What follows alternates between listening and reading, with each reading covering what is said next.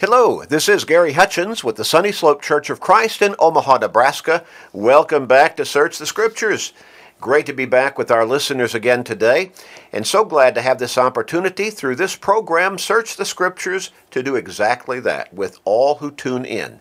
To open up God's Word and dig a little bit deeper, to study a little bit more and learn a little bit more and thereby help our faith to be to stay strong and even grow stronger. Because as we keep emphasizing faith comes by hearing the word of God. Romans 10 and verse 17 you know I've talked about this many times on this program. We are so blessed to be able to have bibles. Most families most households have at least one and probably more than one bible in their possession now, unfortunately, a lot of those are stuck on a shelf someplace, or maybe in a closet, or just sit on a coffee table, but are seldom, if ever, opened and actually read through. But we have that freedom. But not only that, we have the freedom to be able to get together over the airwaves of radio and television and through the internet to study together from God's Word, to learn more and dig deeper. And really, that's what we really want to do to bring God glory by teaching His Word accurately and effectively. Now, that's the bottom line. But then we really want, in this way, through this particular outreach ministry, to help you get to heaven. We want to reach as many souls as we can and help as many souls as we can have eternal life with God the Father, God the Son, and God the Holy Spirit in heaven. We want to help you. We want to help everyone we can along that way. Go to our website at churchofchrist.com. Churchofchrist.com. Scroll down the home page to our podcast button. Click on that. In about one minute, you can sign up for our podcasting. That's free. It will always be free. I say again, it will always be free. We're not after your wallet or your pocketbook. We're after we're, we're here to try to help you get to heaven. When you sign up for our podcasting, you'll automatically receive all of these Bible uh, all of these uh, Bible studies, all of these radio programs automatically sent to your smart device, whatever it is, your smartphone, your computer, laptop, tablet, pad, whatever it might be, whatever you choose. It'll be automatic. You'll receive all of these programs on a daily basis. And again, they'll be free. But you'll also receive a whole lot more studies from God's Word. You'll receive all of our sermons. You'll receive our Sunday morning Bible class, our Wednesday night Bible class, as long as we continue to podcast those. And you'll receive every day, seven days a week, a short, about a 12 or 13 minute Bible study that we call Today's Bible Class that covers really pertinent and relevant issues in our lives. All of that will be automatic. You'll receive it on a regular basis. It will always be free. You can take advantage of that, but we encourage you to encourage others around you to take advantage of that, to go to our website at churchofchrist.com, sign up for our podcasting. You know people in your life who need to turn their lives around, who need to change their focus, who need to start thinking from a more spiritual perspective. They need to think about their souls. They need to think about their relationship with God. You may help somebody get to heaven by getting them to tune in to all of these Bible studies that are available for free on our website. So encourage them to do that. We're going to finish up our study that we have been going through over the last several days, asking the question, and it's a very personal question, but it's one that I know is on the minds of a whole lot of people. Are you struggling with some sin that you can't quit? Are you struggling with some sin that you just seem to not be able to stop committing? I've run into people who have thought they're unforgivable. They're too bad to be good. They've done so much evil, so much wickedness, so much sinfulness through so long a period of their lives, they think, surely I can't be saved. God won't want to save me. Surely God would not forgive someone like me. But there are some people who just, they're in the grip of some particular temptation, some particular sin. And as much as they want to stop it, They just keep going back to it. Is that you? Or is that someone you know in your life? We talked about how the Apostle Paul indicated that he was struggling with doing things that he did not want to do and not doing things that he wanted to do. And it was the struggle, the war within himself against sin in Romans chapter 7. And he finally said, O wretched man that I am, who will deliver me? And then the next verse he says, I thank God through Jesus Christ, my Lord. See, God will be there for you. God will be there with you. Now, whatever the sins might be that you might be struggling with, and it might be more than one that seems to have you in its grip and you can't seem to release those tentacles to pull them back and, and set yourself free. You cannot set yourself free by yourself. God sent Christ to that cross to die for you, to pay the price for the guilt of your sins. And God promises to be with you as long as you will walk with Him. He can give you the strength to overcome that temptation, that sin, whatever it might be. All of us struggle with some particular temptation to which we are particularly vulnerable. They're different temptations, they're different sins for the different ones of us, but all of us have something there that we really struggle with. But then there are some who despite their struggling, they keep going back to it. And they get to feeling like, I, I can't quit. I just can't quit. It's like an addiction. God assures you he will help you quit. He will help you stop whatever that sin is. His strength will be there in the place of your weakness. Now, that's not saying that God looks at sin in your life casually. Oh no. His word tells us the wages of sin is death. But the rest of that verse says, But the gift of God is eternal life through Jesus Christ our Lord. God wants you to have eternal life with Him in heaven. But you have to turn away from your sin. That's what repentance is a change of mind that leads to a change of behavior, a change of lifestyle. And as you repent, you can come to your Savior, Jesus Christ, confessing faith in Him and surrendering to Him in baptism, at which point the blood that He shed on the cross so long ago will cleanse you right now of the guilt of your sin. As you're baptized into Him, immersed in that water, buried with Him in baptism, Romans 6, verses 3 through 5. God will be there with you and for you. Now, God knows your weaknesses. We've talked about that. All have sinned and come short of the glory of God. Romans 3 and verse 23. The scriptures confine all under sin. Galatians 3 and verse 22. There is none righteous, no, not one. Romans 3 and verse 10. But God has already sent Jesus to that cross to die for you. God demonstrates his own love toward us in that while we were still sinners, still sinners, Christ died for us. Romans 5 in verse 8. We studied through 1 John chapter 1 verses 7 through 10 where John is writing this to Christians. And he says, now God knows that you still make mistakes from time to time, that you still commit sin from time to time. Don't deny it. Don't lie about it. God knows. But if you confess your sins, God is faithful or God is righteous or God is just to cleanse you of all unrighteousness. And that's 1 John chapter 1 and verse 9.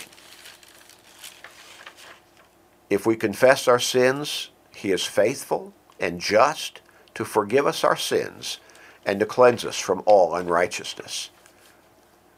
Verse 7 talks about the blood of Christ cleanses us from our sins. Now, again, it is, it is not translated really comfortably and completely from the Greek into the English there. And so when it says the blood of Christ, his son, cleanses us from all sin, the understanding is, as I understand it, is that the blood of Christ keeps on cleansing us of the guilt of our sins. Now, the condition is we have to repent. We have to turn away from that sin.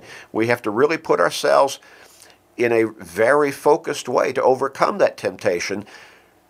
But His blood, as we do that, and as we seek God's forgiveness through prayer after having become a Christian, the blood of Christ keeps on cleansing us of the guilt of our sins. What a wonderful promise, an assurance, a reassurance. And God has said that He will be there for us and not allow us to be tempted beyond what we are able to bear, but with the temptation will always make a way of escape so that we can bear it. So, in other words, so that we can say no.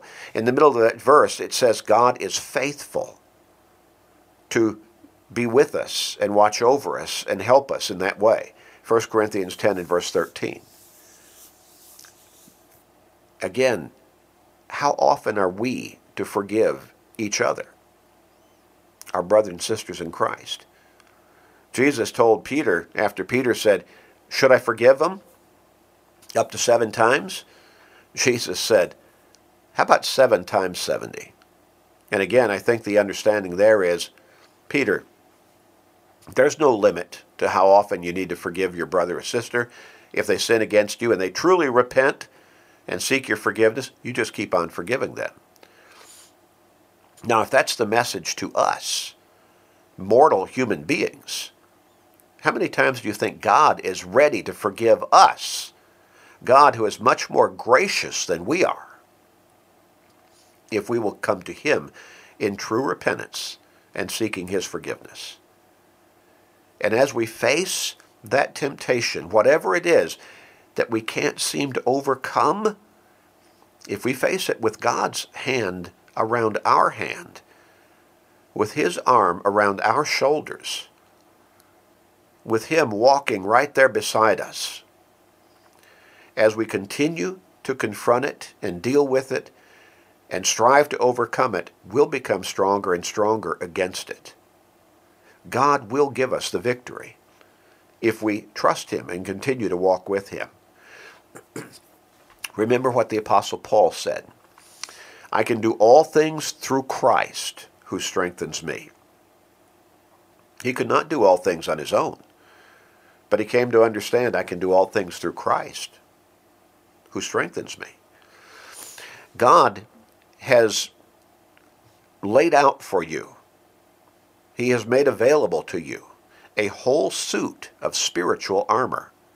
In Ephesians chapter 6, 12 through 18, Paul, he says, put on the whole armor of God, that you may be able to withstand in the evil day, and having done all to stand. In other words, God has set out there, He has offered you to equip you with a whole suit of spiritual armor.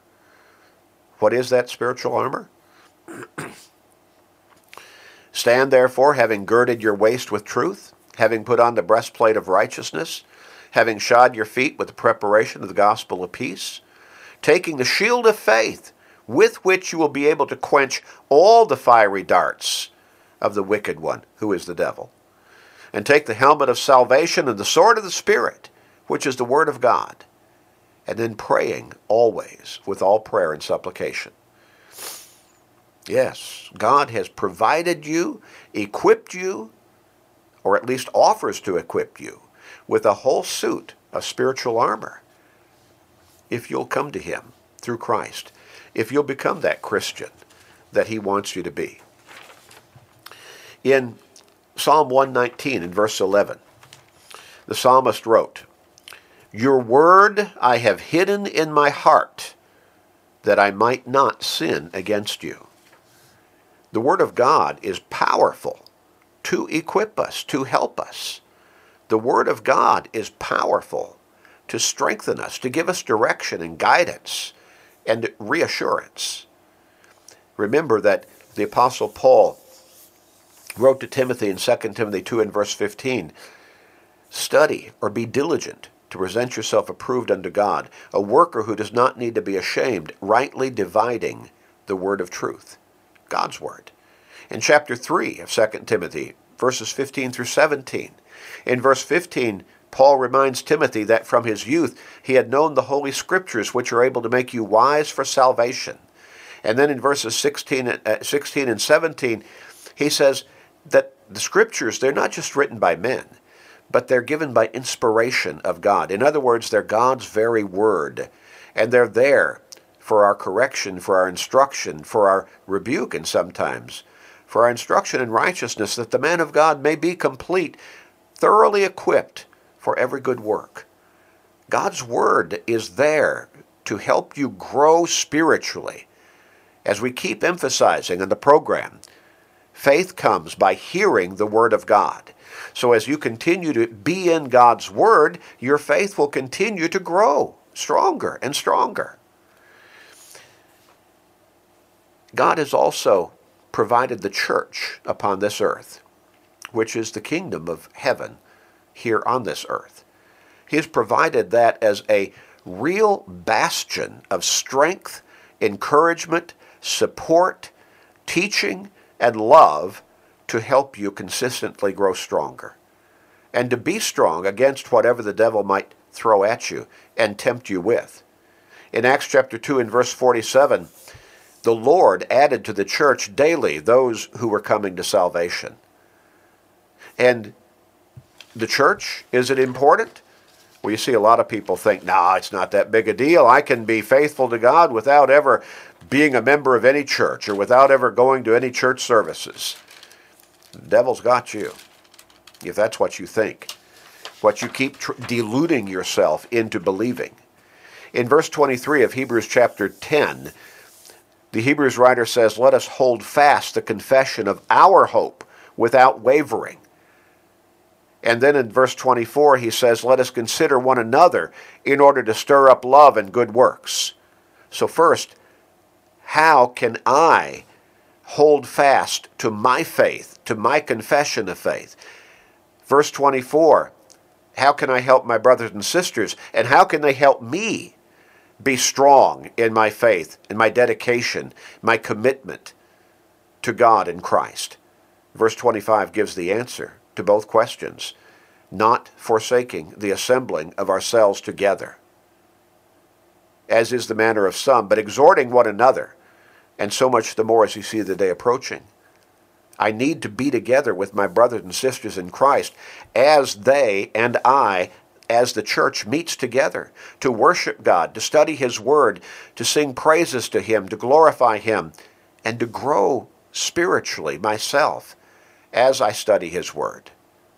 Oh, God has provided the church as a bastion of strength encouragement, support, teaching, and love to help you consistently grow stronger against whatever the devil might try to use against you. Resist the devil, he will flee from you. How do you do that?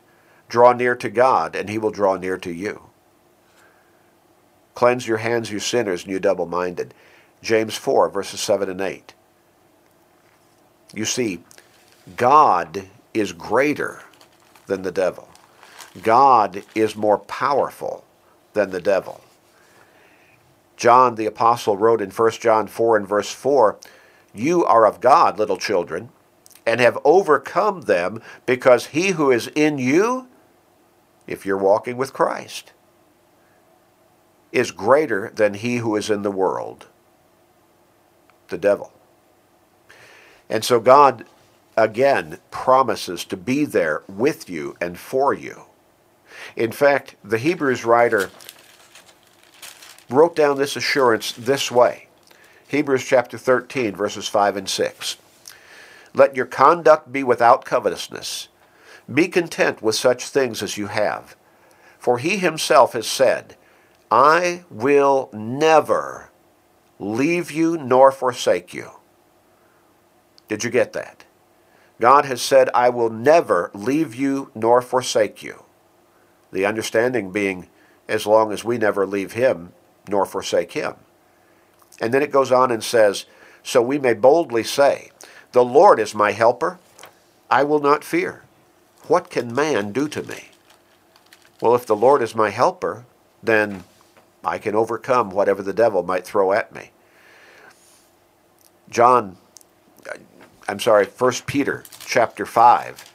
Peter wrote along this line that we can take security and have confidence in God being there, in our relationship with Him, if we are walking with Him regularly. He said that we need to beware of the devil because he walks about as a roaring lion, seeking whom he may devour. So he's going to be after you. He's after all of us. But Peter says, resist him steadfast in the faith. Resist him steadfast in the faith. And why is that faith, our faith, so important? Because John the Apostle said, this is the this this is how we overcome the this is the victory that has overcome the world our faith.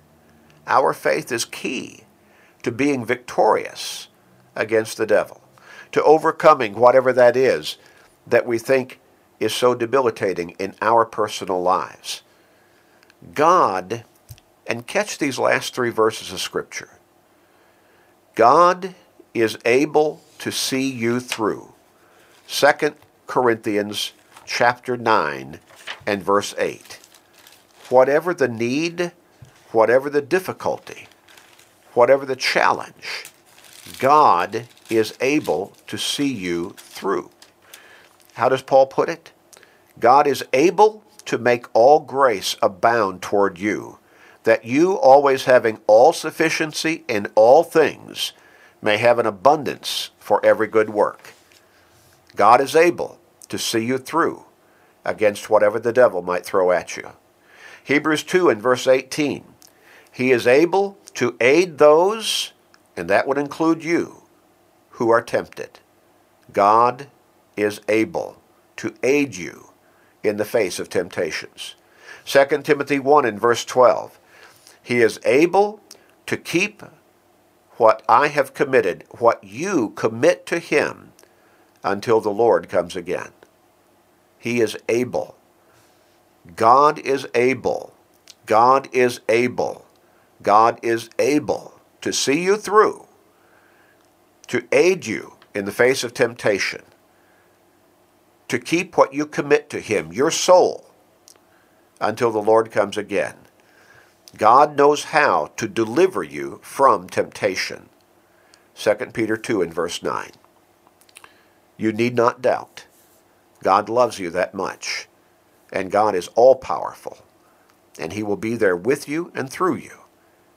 And you can have the victory through Him, through Christ, through your faith in Him, to overcome the devil, to overcome the world. You can quit whatever that is that you haven't been able to quit up until this point come to your Lord. Surrender your life to Him. Be buried with Him in baptism, and let His blood cleanse you of the guilt of your sins, and begin that new life in Him. Dear Father, dear Father, we seek your forgiveness. We seek your strength. We need it so much. Thank you for loving us and being and assuring us that you will be there and give us victory. In Christ's name, amen.